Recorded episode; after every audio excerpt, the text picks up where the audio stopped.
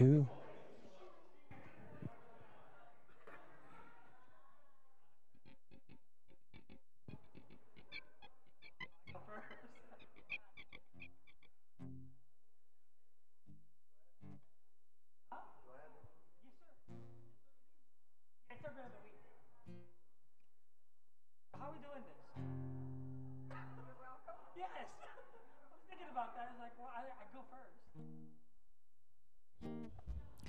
Well, good morning, FCC Church. Dr. San. I don't know. What do you think, Robin? I think they could do better. they can do better. All right. Well, good morning, FCC Church. There we go. Are you excited to be in the house of the Lord this morning? All right, let's sing about it. Stand up and sing with us.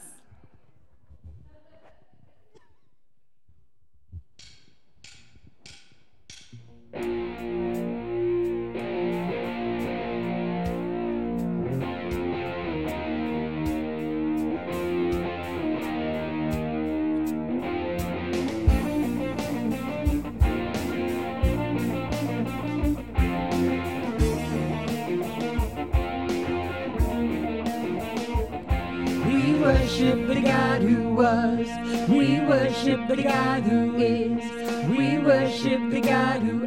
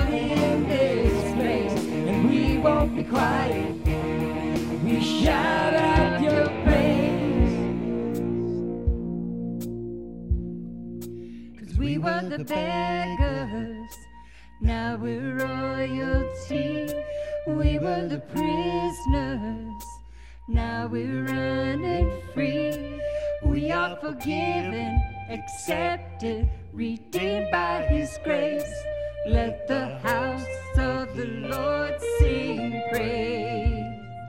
Cause we were the beggars, now we're royalty. We were the prisoners, now we're running free. We are forgiven, accepted, redeemed by His grace. Let the house of the Lord sing praise. House of the Lord. There's joy in the house of the Lord today. And we won't be quiet. We shout out your praise. There's joy in the house of the Lord. Our God is surely in this place. And we won't be quiet. We shout out your praise. There's joy in the house of the Lord. There's joy in the house of the Lord today. And we won't be quiet. Shout out your praise. There's joy in the house of the Lord. Our God is surely in this place. And we won't be quiet.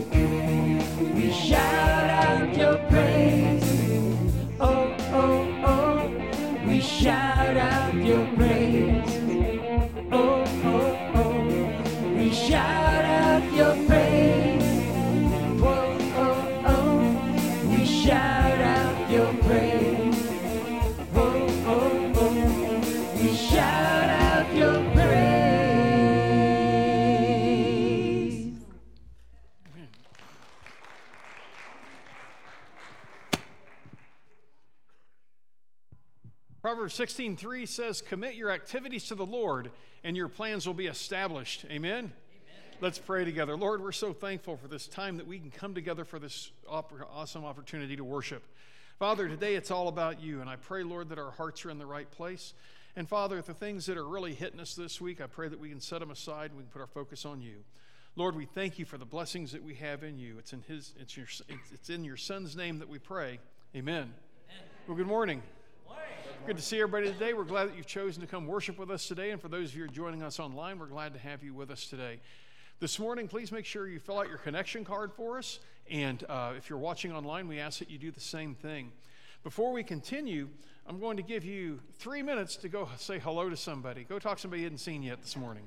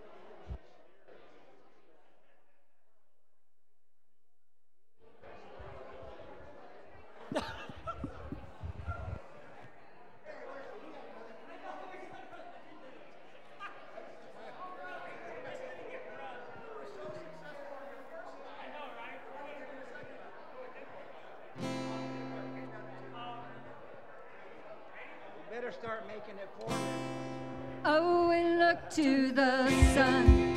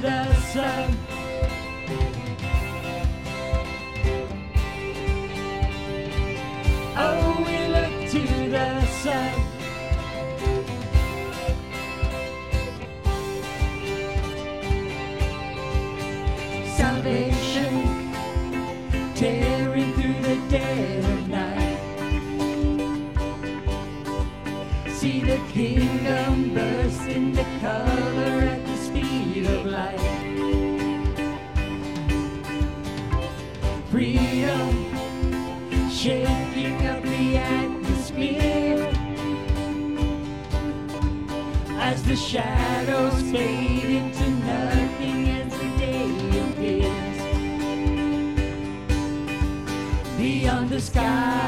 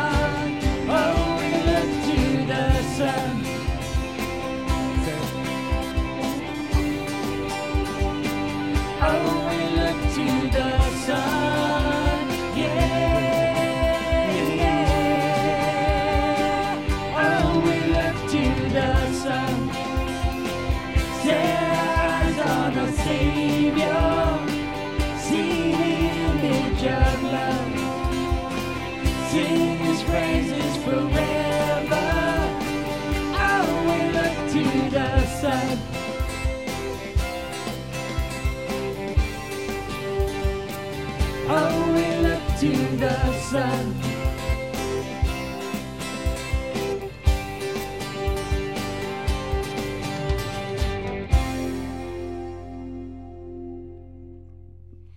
In Romans 8 18, we read, For I consider that the sufferings of this present time are not worth comparing with the glory that is going to be revealed to us.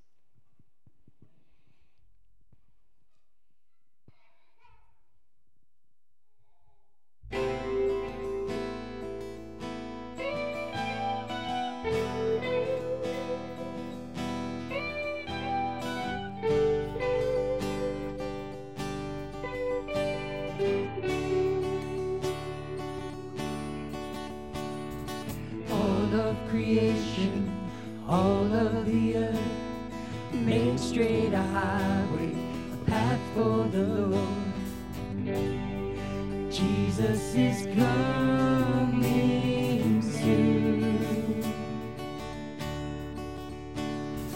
Call back the sinner, wake up the sinner.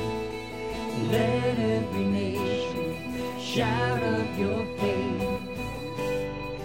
Jesus is coming soon. Like a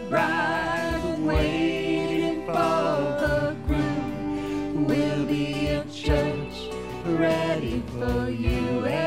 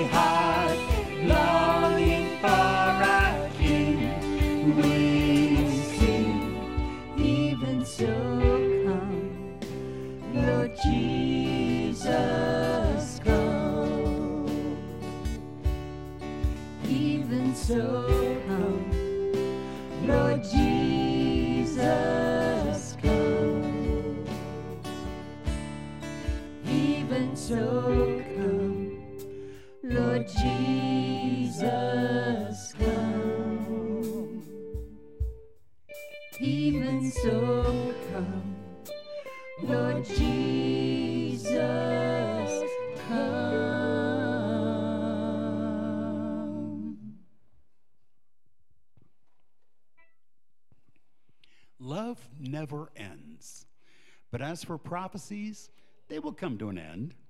As for tongues, they will cease. As for knowledge, it will come to an end.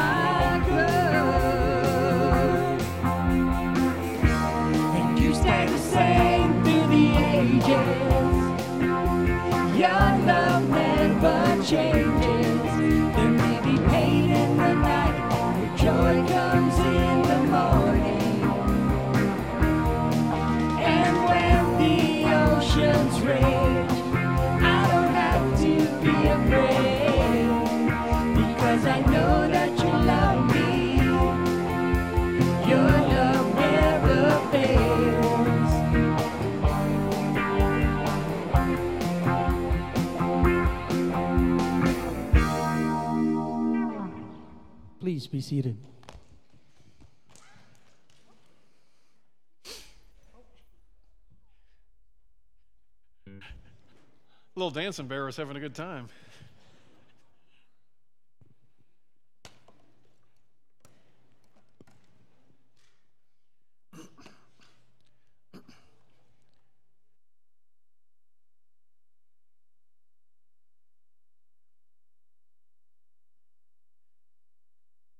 You ever been in a situation where you didn't know or understand the truth on a given subject? When that happens, a lot of things can happen to us. One, we can easily fall prayer or fall prey to false teaching, and sometimes to fear. And uh, a lot of times when we don't know something about something, we go to we, we go to those extremes many times. The thing is about God, the failure to know the truth about God can, will have eternal ramifications. As we examine our passage throughout this series, we, um, we see that a lack of understanding of the truth can cause us to live life in a way that's not a blessing to us or to God. In our passage today, Paul continues with the subject matter that he's been talking about a great deal, and that is the second coming. And even though Paul said in this, in this particular letter and the previous one, I've already said a lot about this stuff, people were still falling for false information. And what was happening, people were coming in for whatever reason and saying, Well, Paul said this, or here's some writing that Paul did, or, or the, the Lord inspired me to say this. But the problem with all those things is they weren't true. Um, the main object of this chapter in, in, in Second Thessalonians was to correct an erroneous impression that people had respecting the second coming, and even what Paul had written in the past. Somebody was coming in and try to change that. They'd received the impression that the event that had not yet taken place that they were in the midst of. and this belief pr- produced unhappy effects on their minds. And we'll see that in chapter 2 and verse 2. So it became necessary for Paul to say, okay, I need to write you guys again about this because I want you to understand what's going on. Even yet today in 2023, almost 2024, there's been so many books written about the second coming. But even with that, there's still a great deal of false teaching on the subject. And I've always said, you know, a lot of times people have tried to get me into the discussions on, you know, uh, what's going to happen in the end times, what's going to happen, how's it going to end. And, and I know the Bible teaches what's going to happen, but there's a lot of things. The Left Behind series is made popular, they've got a, a, view of it that's really not very biblical at all. But a lot of people subscribe to it. A lot of your television preachers and a lot of the guys on the radio kind of go down that same path. But the problem is, when you look at those things and you line them up to Scripture, they don't line up. And the other thing that we have to understand is like in the church, in the case of the church at Thessalonica, because people had an incorrect view of, of theology, what ended up happening is many of them were quitting their jobs and they were basically sitting on the mountain, as I've said in the last couple messages, waiting for the Lord to come and get them. So they, I don't want to say they gave up on life, but they sort of did because they thought, well, the, the day of the Lord's here, the second coming's here. So what more is there to do? And so even today, when I've told people, you know, when I tell them it doesn't matter how it's going to end, what I mean by that is what is the important part of the second coming? The important part is to be ready. Because at any moment, the Lord could return, or, you know, we could lose our life.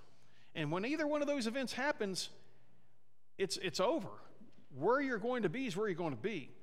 So we need to understand that there are ramifications because with a lot of the things that are taught today, what ends up happening is people think that, well, I'm going to wait till I see certain signs. Or they're going to get what I call a second chance theology. They're going to see some things, say, okay, here we go, now I got to do it. But the problem is, what if you never see those signs? What if you die before those things happen? You're, you're, you're in bad luck. The undercurrent to the message today is this kind of the, the strong undertow is this. Where do you go for for truth? Where do you seek truth? When it comes to our faith in Jesus, we have to go to the Bible. The Bible, nothing else. No other books, no other writings but the scriptures. I can't tell you how often people have come to me and they have had ideas about Jesus, about faith, about the Holy Spirit, about the end times, and they'll share those things with me. And as I listen to them, it becomes obvious that they don't line up with biblical teaching. Well, if the view doesn't line up with Scripture, my question to them is where is that in the Bible? And many times people don't know. And most of the time, their thoughts have come from what some preacher told them on TV or some church they used to go to, or maybe they read the Left Behind series, or maybe they read a different book, or maybe they've looked at another testament of Jesus Christ and got ideas from that. Or they've gotten something out of the Bible, but they've taken it out of context. For instance, Judas hanged himself, therefore go, therefore go do the same. Now, those two things are biblical in the taught in Scripture, but not like that when you pull things out of context, you can make it say whatever you want to say. So when Paul, what he does, when he's dealing with incorrect theology, when he's dealing with teachings that aren't correct, what does he do? He takes them right back to Scripture. And that's where we have to go. So our message is entitled this morning, Know the Truth. And as we delve into this passage, we're going to see some things that will help us. And we'll also see that when we're dealing with things, it's so important as Christians, particularly, we have to know God's Word. If you've been a Christian for any length of time and you don't know God's word, you really need to change that. I can't give you enough on Sunday morning to feed you all. Imagine if I come up to you and say, okay, here's your food plan for this week. You're going to eat on Sunday, no other food the rest of the week. I'd last till about 12:35 today, but we don't do that. We, we know that we have to eat through the week. It would be nice if you could just eat one big meal and it lasts you for three or four days. And I think, and I eat so much I won't have to eat for a couple days. Hey, it's five o'clock, I'm hungry again. We have to eat more than that. And just as a little bit of a teaser, I'm going to start promoting probably, uh, I think, in November. In 2024 and a little bit of 2025, we're going to be doing, we're going to be doing a series called Core 52. And everyone is, we're going to get each family unit a book. And what, it, what it's going to do is we're going to cover 52 passages of Scripture that every Christian should know. And if you'll spend 15 minutes a day, five days a week, in the book and in the scriptures, you'll lo- know a lot about the Bible, a lot. And my hope is, even people who don't want to come to church, I'm hoping we can get them to at least tune in. And for those 52 weeks, they're going to learn some stuff, and maybe that'll bring them to Jesus. But the thing is, what you'll learn through that, and by the way, some people, well, I don't have that much time. Yes, you do. You had time to watch Sports Center, you had time to read the Wall Street Journal, or you had time to look at the cartoons, or you had time to do, you got 15 minutes a day. We all have it. The question is, how important is it to you? So, as we delve into this message, we're going to see that we need to know the truth. And the problem is, there are a lot of subtle things that can happen, a lot of subtle traps that we can fall for if we don't know the truth. And so, we're going to, this morning, the big idea to the message is this Paul is encouraging the believers not to be misled or afraid concerning the second coming. And as I said, the undercurrent to the whole thing is, is just truth in general of Scripture. So I hope you brought your snorkels because we're going to go deep today. and uh, hopefully I can hopefully I can keep it uh, uh, out there so you can see where we're going with it. So we're going to begin in Second, Second Thessalonians chapter two, verses one through three. It says this. Now, regarding the arrival of our Lord Jesus Christ and our being gathered to, be with him, we ask you, brothers and sisters, do not be easily shaken from your composure or disturbed by any kind of spirit or message or letter allegedly from us, to the effect that the day of the Lord is always here.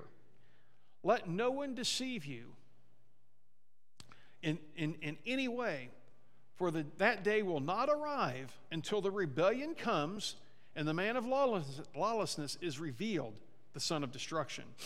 So, the first encouragement we have from Paul is simple don't be deceived. Now, in the latter part of 1 Thessalonians, Paul explains the events that would occur as Jesus returned. Now, when we start looking at the left behind and those type of things, what you have to look at is what are they portraying, what are they saying versus what does Scripture say? Because we can like what we see on the television screen or what, like what we read on a book, but ultimately it's got to line up with truth. And if it doesn't, we need to discard it. Some had been deceived in the, in the church of thinking that they were in the midst of the day of the Lord. In other words, the day of the Lord is a euphemism for the second coming. And this deception led to people living a life that wasn't pleasing to God. Because remember, what was it last week or two weeks ago? We talked about here's what God wants us to do with our life as we're waiting for Him to come. We're not to go hide on the, in the mountain. We're not to just sit back and just wait. We are to be actively living for Jesus and sharing the gospel to people. That's one of the things we're, that's what we're called to do. But the wrong ideas that the people were basing their lives on was having a negative effect both on the church and them and on lost people because they weren't trying to reach them anymore. In verse 1, Paul talks about being gathered. And he uses this phrase, and it's the same phrase that Jesus uses in Matthew 24 31 when Jesus said, speaking of God, and he will send his angels with a loud trumpet blast, and they will gather, and excuse me, they will gather his elect from the four winds from one end of heaven to the other. And so that same phrase is used by Paul here. Now, what this means is that God is going to bring them together. And while we're being, while, while our gathering with Him together does picture, it sounds like if you just took that passage all by itself, in other words, pulling out of context, it appears that Paul and the readers will be alive when the Lord returns. That's what it can look like. However, when you read the rest of the passages, when you read the rest of the chapter that we're going to be looking at, and the thing that we have to understand, by the way, is what's happening in chapter 2 are things that will happen before the second coming, not during, not after. And so, what a lot of things have been going on in this day and age is there's been a conflation. They've been conflating these events with other events that we looked at last, last week and come up with their own set of events. So, it's important to understand that what we're looking at today are things, they're precursors to Jesus returning. And then what we read in 1 Thessalonians 4 is what's going to happen as the return comes. And you can't conflate, you can't mix those things up. Now, when you read the passage, it becomes apparent that the readers at that time and the authors were not going to be alive when the Lord returned. That they were going to be one of the, some of the first rays to be caught up in the air, as we read in 1 Thessalonians 5, what people, before, what people call the rapture, which in that context, that's what that is. They're not going to be pulled up after the second, you know, after the second coming's over. They're not going to be pulled up before the second coming's over. But this is what's going to happen. And so when you look at this, now with that being said, we don't know when the Lord's going to return. And it's been a long time. And it could be a long time, or it could be in 30 minutes. It could be in 10 minutes. The question is, are you ready? That's what's important. But any notion that 1 Thessalonians chapter 4, verses 15 through 17 imply an imminent return of the Lord has to be rejected based on what we're reading here. And so Paul is trying to get them to see, guys, I know people have been saying stuff, it's not true. So we need to get out of that mindset. Now, he's, he's basically implying you need to be ready because it could happen at any time, but it hasn't happened yet. See, the people were take, they were shaken because they weren't taking Paul's teaching seriously. And what they weren't doing is they weren't taking these other teachings and lining them up with known scripture and so they come up with false theology. When we look at this part of the, the chapter, verses 1 through 3, we see an, a powerful warning about the devastating effects of deception. For whatever reason, these people were coming in and deceiving other people. And these passages highlight the importance as Christians for us to be vigilant, vigilant, I should say, and discerning in the face of misleading influences. In other words, how can you tell if something is true if you don't know the truth? We've got a lot of Christians who've fallen for some of the, some of the local cults here in town because they didn't know Scripture, and the folks would bring in just enough Scripture to make it plausible, and then they would fall for it. And so we have to be very careful. You need to know your Word. If you've been a Christian for any length of time and don't know it, you need to change that. You need to change that. You need to start spending a little less time in front of the TV and a little more time in God's Word. And by the way, I love the TV, love those decorating shows, a lot of fun. But you got to spend time in the Word because being deceived can have profound effects on your life. It can lead you astray from the truth, it can cause you to embrace false beliefs, take you down misguided paths. And some people say, well, it doesn't matter what you believe as long as you believe. That is absolutely not true. Because I can believe all I want that it's nighttime here in Sierra Vista, but it's not. My belief that it's nighttime doesn't change the facts. And the same sincerity of belief does not do anything to change truth. You can be sincerely deceived.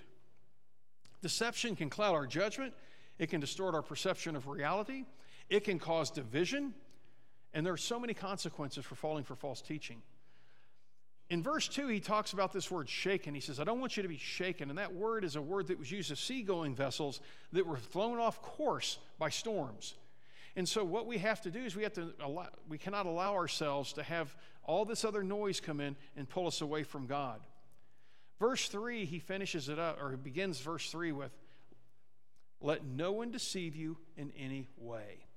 And then he explains those ways. You know, somebody can say, well, God told me this. Okay, if God told somebody something, what do you do? What if, uh, you know, Kevin comes up and says, you know, the Lord told me this. Okay, what should be the first thing you do? Open up word, open up the word. Does it line up with the word? When somebody comes up to you and says, I have another testament of Jesus Christ, what is the first thing you should do? Open the word. And when it doesn't line up, you toss it. When just because somebody, if I just say this, the Lord told me this, the Lord told me to have you all give me gift cards, in sort of an inside joke. Um, and you start arguing, hey, wait a minute, how are you going to dispute me? The Lord told me this. Okay, does that line up with truth? That's probably not a good example. What if I came up with a brand new teaching? The Lord told me that to be a Christian, you got to stand on your hands and walk backwards and do a backflip. It's something stupid. You're like, where's that in Scripture? It's not. Well, this is new Scripture. No, it's not. Because there's no new Scripture. It is what God has written. Let's look at verses 3 through 12. It says this Let no one deceive you in any way. For that day will not arrive until the rebellion comes and the man of lawlessness is revealed the son of destruction. He opposes and exalts himself above every so called God or object of worship, and as a result, he takes his seat in God's temple, displaying himself as God. Surely you recall that I used to tell you these things while I was still with you. In other words, I've been teaching you this stuff, and so you will know, and so you know what holds him back, so that he will be revealed in his own time. For the hidden power of lawlessness is already at work. However, the one who holds him back will do so till he is taken out of the way. And the lawless one will be revealed, whom the Lord will destroy by the breath of his mouth and wipe out by the manifestation of his arrival. The arrival of the lawless one will be by Satan's working with all kinds of miracles, signs, and false wonders, and with every kind of evil deception directed against those who are perishing because they found no place in their hearts for the truth so as to be saved. Consequently, God sends on them a deluding influence so they will believe what is false. And so all of them who have not believed the truth but have delighted in evil will be condemned. So, our second observation is fight deception with truth. So, when Paul is dealing with this, he first of all he says, Guys, I've already taught you this stuff. Why didn't you take what these other people were saying, and the implication is, and line it up against what you've been taught? But he says, listen, and remember the events that were shared in 1 Thessalonians 4 were not going to occur before the events that are shared in this chapter. These events will happen first, and that will lead to the second coming, and we'll break that down a little bit. But many people today have falsely taken 1 Thessalonians 4 and 2 Thessalonians 2 and kind of melded them together, mixed them up, and come up with a system of theology. It just doesn't work that way. Christians are not going to be removed before the Lord returns. It's not going to happen. They will be taken up, we will be raised when the Lord returns. That's what the scripture teaches. And, and by the way, we need to understand some of this because I know what's going on in Israel. I've had a lot of people say, oh, this is fulfilling Bible prophecy and blah, blah. Maybe it is, maybe it isn't. But, but the fact is, where does it say that? Where does it say it? You know, that's where the problem comes. Well, the first event that's going to happen before the second coming, the before, not during, not after, is the rebellion will take place. As a matter of fact, Paul says we're in the midst of some of that now as he writes, there's rebellion. But what's going to happen here is that the word rebellion, by the way, is translated from the Greek word apostasia, which basically it means to fall away. It means to rebel against political authority, to defect, and in the religious connotation, it means a defection. So if you were following Jesus and you fall away, you're, you're committing apostasy. Taken by itself now, if you just took this passage by itself, it looks like we're in that now. It looks like, hey, we're at the days of the second coming. It's been a long time, but it looks that way because a lot of people have turned from God. But see, this isn't the only sign. What'll happen is when this next sign happens, people will fall away from God in a big way, or people will turn away from God and won't even turn to Him in a big way. And to be honest with you, Paul's readers probably had a better understanding than we do of exactly what that entails because Paul had taught them directly. But what's going to happen is you have the rebellion, and Paul says we're kind of in that, but not, that alone. The second event is the man of lawlessness, the son of destruction, will be revealed. Now, there's a lot of people through history that have been, some people said that's Catholic Church. I mean, you read a lot of Protestant commentators from a long time. Oh, it's Catholic Church. They're the ones causing people to fall away. Um, many people think it's Titus who came into Jerusalem in AD 70 and destroyed it. Uh, some people say it's been one of the presidents, current, past, whatever. Um, but here's the problem when you look at the passage, none of those fit the bill. This person's sole purpose will be to lead people away from God. And the way they're going to do it, and by the way, they're going to set themselves up as the object of worship. They are going to be, they're going to be say, quit worshiping that fake God, Jehovah, and you worship me. And you know how they're going to do it? They're going to do signs and wonders and false things. Titus didn't do that. None of the presidents did that. I was going to say something about how a president can make an economy disappear, but I'll stay off that. Uh, it's a little low. But, but I mean, none of them have done these things. So whenever we point at somebody in history, say, well, it's them, it's Adolf Hitler, horrible individual but he didn't do signs, wonders, and miracles. Now, it's true that a lot of politicians do kind of set themselves up to be God, but anyway, we won't go there. The Roman emperors, you were supposed to worship them, but they didn't force, they allowed, like, for instance, in, in, in uh, Israel, they could worship God. They just had to also pay tribute to the, to, to, to the emperor. So they weren't even really setting themselves up as the only one. Plus, those emperors were not doing miracles. Now, the man of lawlessness has not appeared. Therefore, what Paul's saying is we're not in the day of the Lord because before he returns, this person has to be revealed. And this person of this man of lawlessness isn't dealing with the law of Moses because Jesus fulfilled that. This is a person that's going to do an all out assault on God. Verse 4 speaks of the person sitting in God's temple. Now, Here's another place where people have just read the English and said, oh, well, this means that we need to get the temple rebuilt in Jerusalem so that this guy can do his thing and then the Lord can come sit on it. Well, the problem with that is, is in the Greek, there are two words for temple. One of the words is pronounced nanos, and nanos is, a, is, the, is defined as a sanctuary where God dwells. Then there's a second word that's called hieron and that is defined as the place where the priest works. It's the entire temple complex, its buildings, and its courts. Now, it's funny here in this passage, and by the way, when you trace out the references in the New Testament, when it speaks of the temple, the one in Jerusalem, the word hieron, hieron, hieron is used, meaning a place where the priests work. This passage uses the word nanos, the place where God dwells. And so, if you take all that, and we could go into 1,500 explanations of what it could mean, but I'm just going to boil it down. What this is speaking of when it says this guy's going to sit on God's throne in, in God's seat in the temple, he is figuratively going to make himself out to be God. And that's how he's going to do it. He's going to, he's going to figuratively see, sit in the temple. It's not speaking of the temple in Jerusalem, but many ministries have built themselves around that. And I just don't think it fits here. Well. The other thing about this man of lawlessness is he's being held back. And he's being held back by God. He's, we're, we're having lawlessness now, but when God lets the restraints go, it's going to get crazy. And this is when it's going to be very important for Christians to understand what's going on because remember, you're going to have this guy out there doing signs and wonders and miracles. And it's going to be hard not to say, wow, we need to look at Scripture. What is this guy teaching? And say, eh, this doesn't line up. This is the man of lawlessness we were warned about. Um, God's going to let him roam free, but at one point, he, uh, excuse me, at some point, God's going to let him roam free. But then the third event will take place. And, or excuse me, that's the third event when he just lets him go. He says, okay, do your thing. The man of lawlessness is not Satan, but he's empowered by Satan. Satan's going to empower him to do these signs and wonders. He's going to use every trick in the book to delude people into following him. And as Christians, we have to stand against that. Notice that the person's work will be who they'll be toward to. Let's look at verses 9 and 10 again, because this is important too.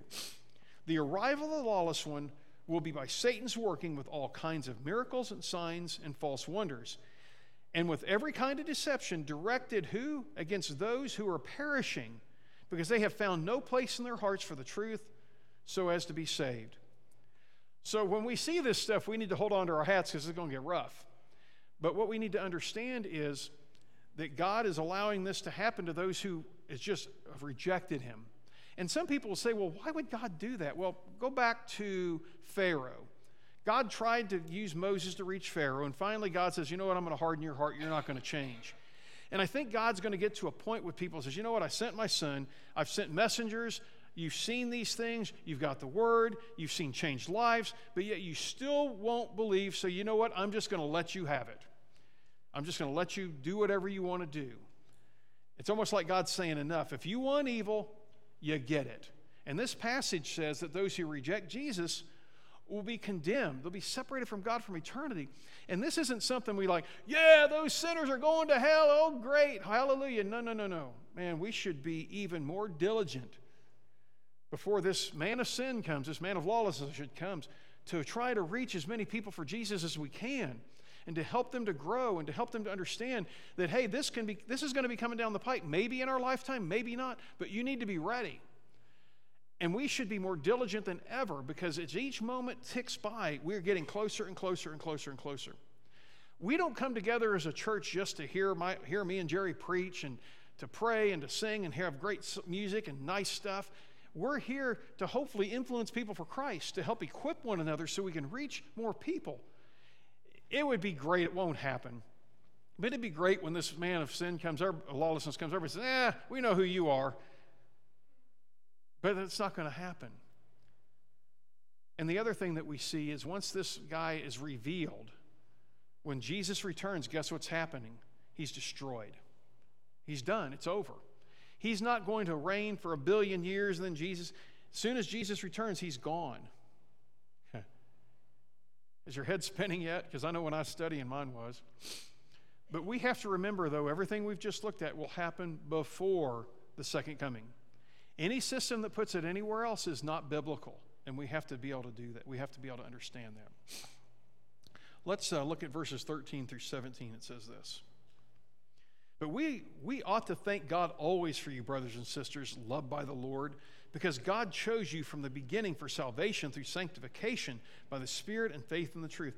He called you to this salvation through the gospel so that you might possess the glory of our Lord Jesus Christ. Therefore, brothers and sisters, stand firm and hold on to the traditions that we taught you, whether by speech or letter. Now may the Lord, may our Lord Jesus Christ Himself and, our, and God the Father, who loved us and by grace gave us eternal comfort and good hope, encourage your hearts and strengthen you in every good thing you do or say. So, Paul's final word here is always stand firm on the truth. Paul is encouraging his readers to stand firm in the truth. He says, hold on to the traditions, and traditions mean his teaching, the teaching of the things that we've said, the things that we've written.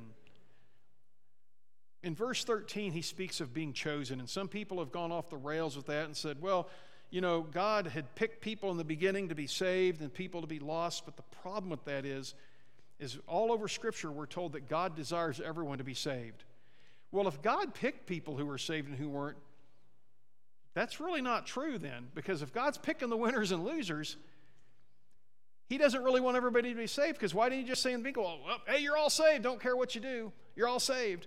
But he didn't. And that's not what Scripture teaches.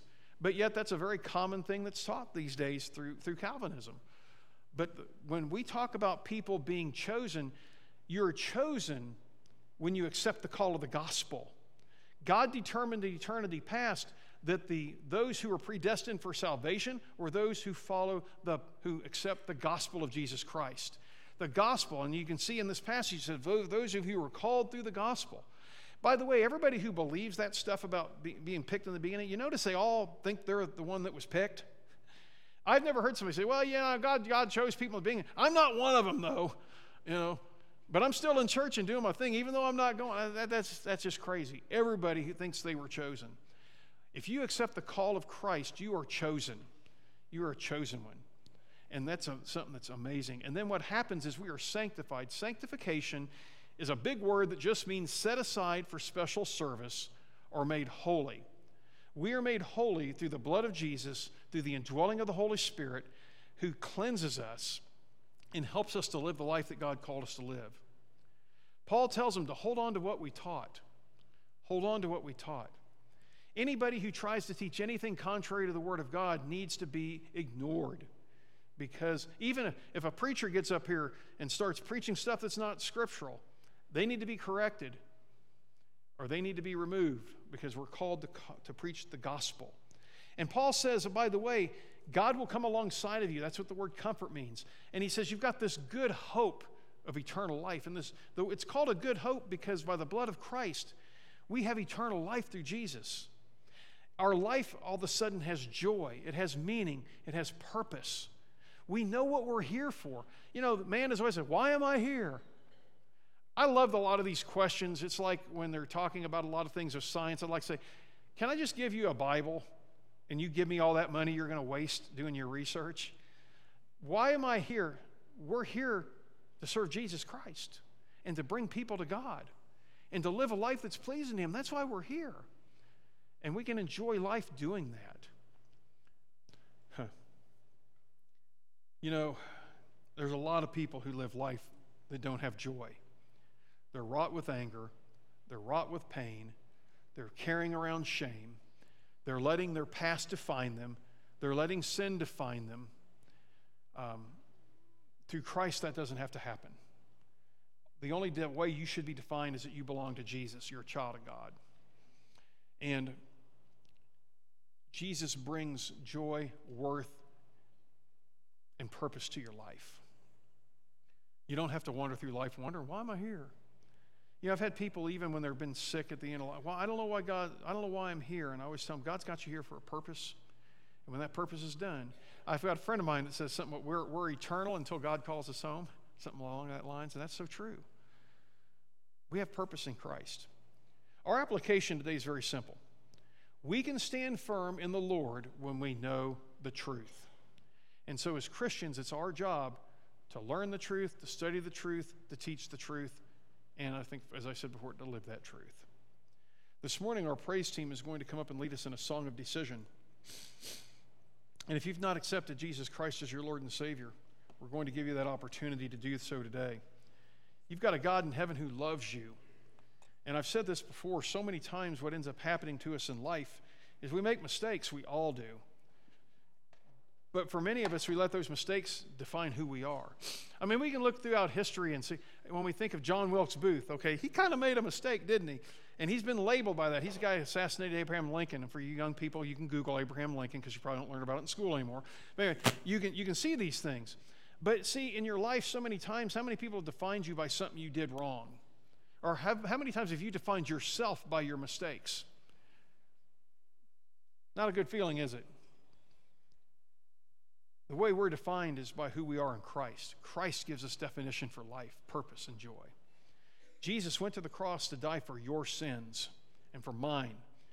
And therefore, you don't have to allow those sins to, to drag you down. You don't have to allow them to carry, you don't have to carry them through your life. When you're baptized into Christ, you just let them go. God takes them.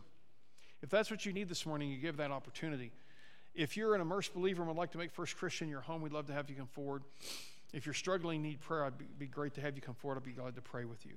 But if you have a decision, we invite you to come forward as we stand and sing our song of decision.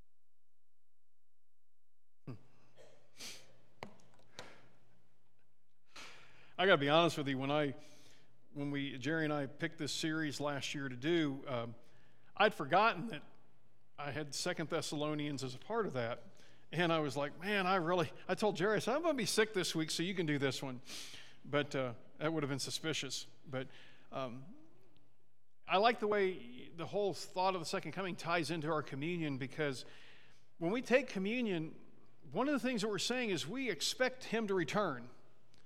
That we believe he's going to return. We're not just taking this cup that represents his blood and this and the, that was shed on the cross. We're not just taking this bread that represents his body that took the punishment for us. And we're not just doing that to say, okay, this is what was done. We remember that. But we're also saying we believe he's coming back. And one of the things I've, I've actually enjoyed in 1st and 2nd Thessalonians as we've dug, delved into the second coming stuff is the fact that he's coming back. And I think sometimes it's been, it's been a long time. We think, well, it's not going to happen. But the great thing about the length of time is it gives us, it's given more and more people the opportunity to come to him. If he would have returned just 20 some, about 20 years after he was resurrected, none of us would be here. None of us would have the opportunity for eternal life. And so part of me, as much as I'd say, Lord, can you come back today? Part of me is I like, you know what? Take your time because we have time to reach more people for Jesus Christ. And so when we take our communion this morning, it's not just about something that was done, but it's about something that's going to happen. And that is, He's going to return and He's going to call us home to, with Him. Let's pray together. Father, we thank you for this opportunity that we have to come around this table to remember the sacrifice your son made, but also to remember that he's not in a tomb and that he's coming back, and that we look forward to that with great joy. Father, help us to make the most of the time that we have, either before our time on earth passes or your son returns. It's in Jesus' name that we pray. Amen.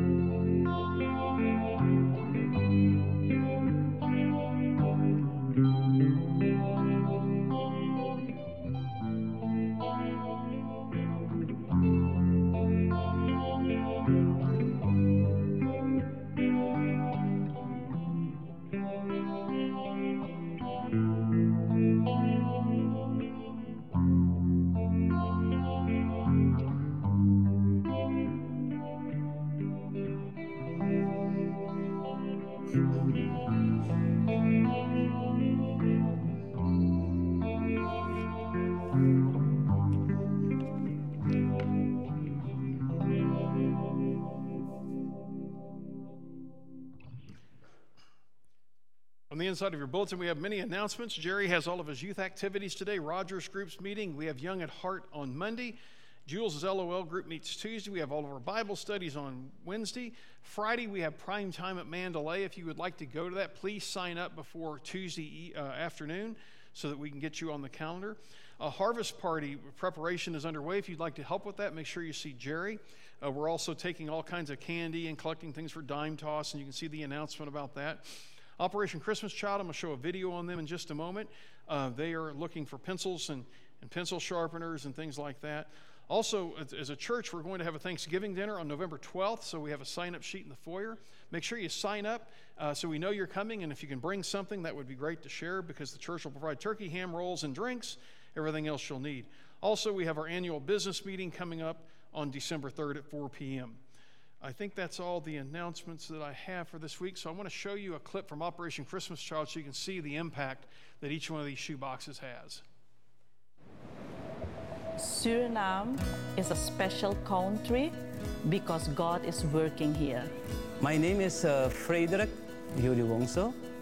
I'm a pastor of this church, and Karin is my wife.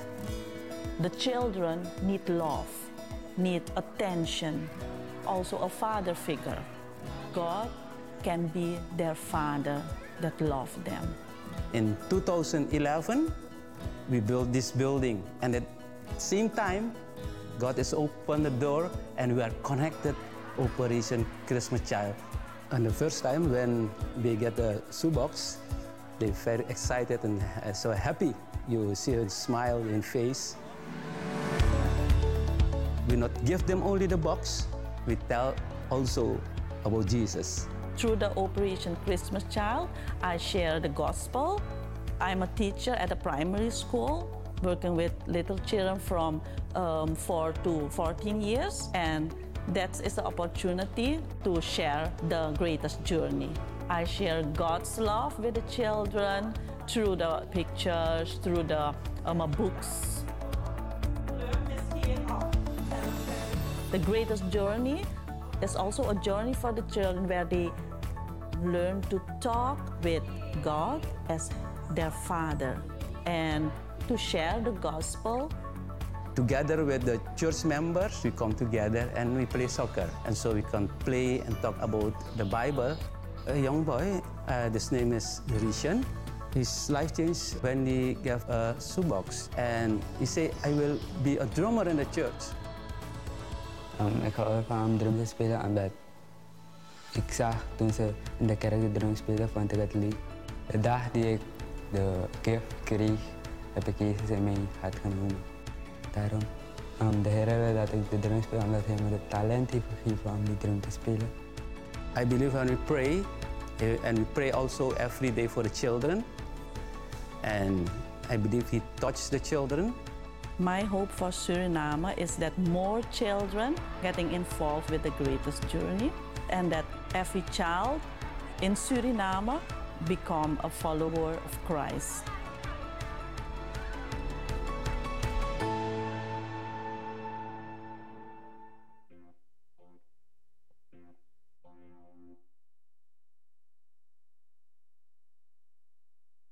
All right, so if you haven't picked up boxes, we have boxes in the foyer, and um, you can fill those up, and there's instructions on the inside of those. And these boxes have a real impact on children all around the world, and we're thankful that we can be a part of that. On, in the inside of your bulletin, we have a lot of things that we're praying for. We ask that you take note of them. Uh, we have a lot of cr- stuff going on in Israel and that part of the world, and pray that that gets resolved soon and it doesn't spill out all over the place. Um, pray, we're praying for Operation Christmas Child. It's our outreach. We're lifting up CareNet, the mission that we one of the missions we support. Uh, we have people we've been praying for with health issues. We have troops who are deployed, and we we may end up having more at some point. So keep keep all them in your prayers as well as our shut-ins. So at this time, let's stand together. Let's go to the Lord in prayer, and our band will lead us out with a song this morning.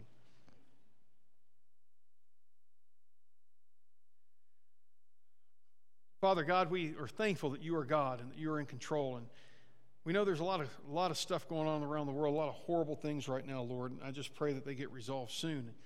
And Father, I just pray too that as we look at life, that that we live it in such a way that glorifies you, and that brings us joy and it brings you glory and honor. And I pray, Lord, that we live in such a way that people want to know about the great God that we serve. and that we have the conviction of faith to share the gospel with them. It's in Jesus' name that we pray. Amen.